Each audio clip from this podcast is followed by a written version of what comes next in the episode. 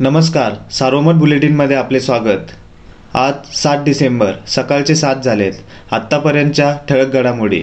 Indian medical असोसिएशनने देशभर आठ व अकरा डिसेंबर रोजी आंदोलन करण्याचा इशारा दिला आहे. पदवीपर्यंत ॲलोपॅथीचे कोणतेही शिक्षण नसताना आयुर्वेदिक डॉक्टरांना शल्यचिकित्सक म्हणून पदवी देऊन अनेक अवघड शस्त्रक्रिया करण्यास परवानगी दिल्याच्या विरोधात इंडियन मेडिकल असोसिएशनने दोन तीन टप्प्यात आंदोलन करण्याचा निर्णय घेतला आहे. या आंदोलनाची सुरुवात आठ डिसेंबरपासून करण्यात येणार आहे.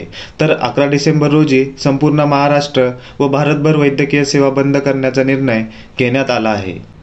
रेखा जरे हत्याकांडाच्या प्रत्यक्ष साक्षीदार असणाऱ्या विजयमाला माने यांनी जीविताला धोका असल्याचे सांगत पोलीस संरक्षणाची मागणी केली आहे. त्यांनी रविवारी पोलीस अधीक्षक कार्यालयात जबाबासाठी हजेरी लावली होती. त्यानंतर त्यांनी माध्यमांशी संवाद साधला. यावेळी त्यांनी हल्ल्यावेळी घडलेल्या घटनाक्रमाबाबत उलगडा केला.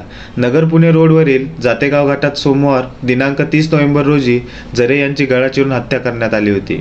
पाथर्डी पालिका प्रशासनाविरोधात सत्ताधारी भाजपाचे नगरसेवक आक्रमक झाले आहे. विकास कामे सुरू असली तरी नागरिकांना अनेक समस्यांना तोंड द्यावे लागत असून मूलभूत सेवा सुविधांचा बोजभारा उडाला आहे. यामुळे नागरिकांना किरकोळ कामासाठी मनस्ताप सहन करावा लागत आहे. वेळोवेळी तोंडी सांगून देखील कामकाजात सुधारणा होत नसल्याने कार्यालयात आंदोलन करण्याचा इशारा सत्ताधारी भाजपने दिला आहे.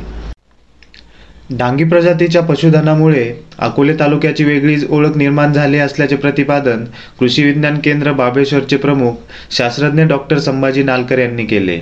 शबरी आदिवासी वित्त व विकास महामंडळ मर्यादित नाशिक पुरस्कृत व बायप संचालित बायप सीड प्रकल्प अकोले अंतर्गत तालुक्यातील देवगा येथे शास्त्रोक्त पद्धतीने पशुधन व्यवस्थापन आणि दुग्ध प्रक्रिया उद्योग या विषयाचे प्रशिक्षण कार्यक्रमात ते बोलत होते. नगर जिल्ह्यात रविवारी एकशे एकोणऐंशी रुग्णांना रुग्णालयातून डिस्चार्ज देण्यात आला. आता जिल्ह्यात बरे झालेल्या रुग्णांची एकूण संख्या बासष्ट हजार तीनशे एक्क्याण्णव इतकी झाली आहे. जिल्ह्यात रुग्ण बरे होण्याचे प्रमाण शहाण्णव पूर्णांक एकोणीस टक्के इतके झाले आहे. दरम्यान रविवारी एकशे चौऱ्याहत्तर रुग्णांची वाढ झाली. यामुळे जिल्ह्यात उपचार सुरू असणाऱ्या रुग्णांची संख्या एक हजार पाचशे नऊ इतकी झाली आहे.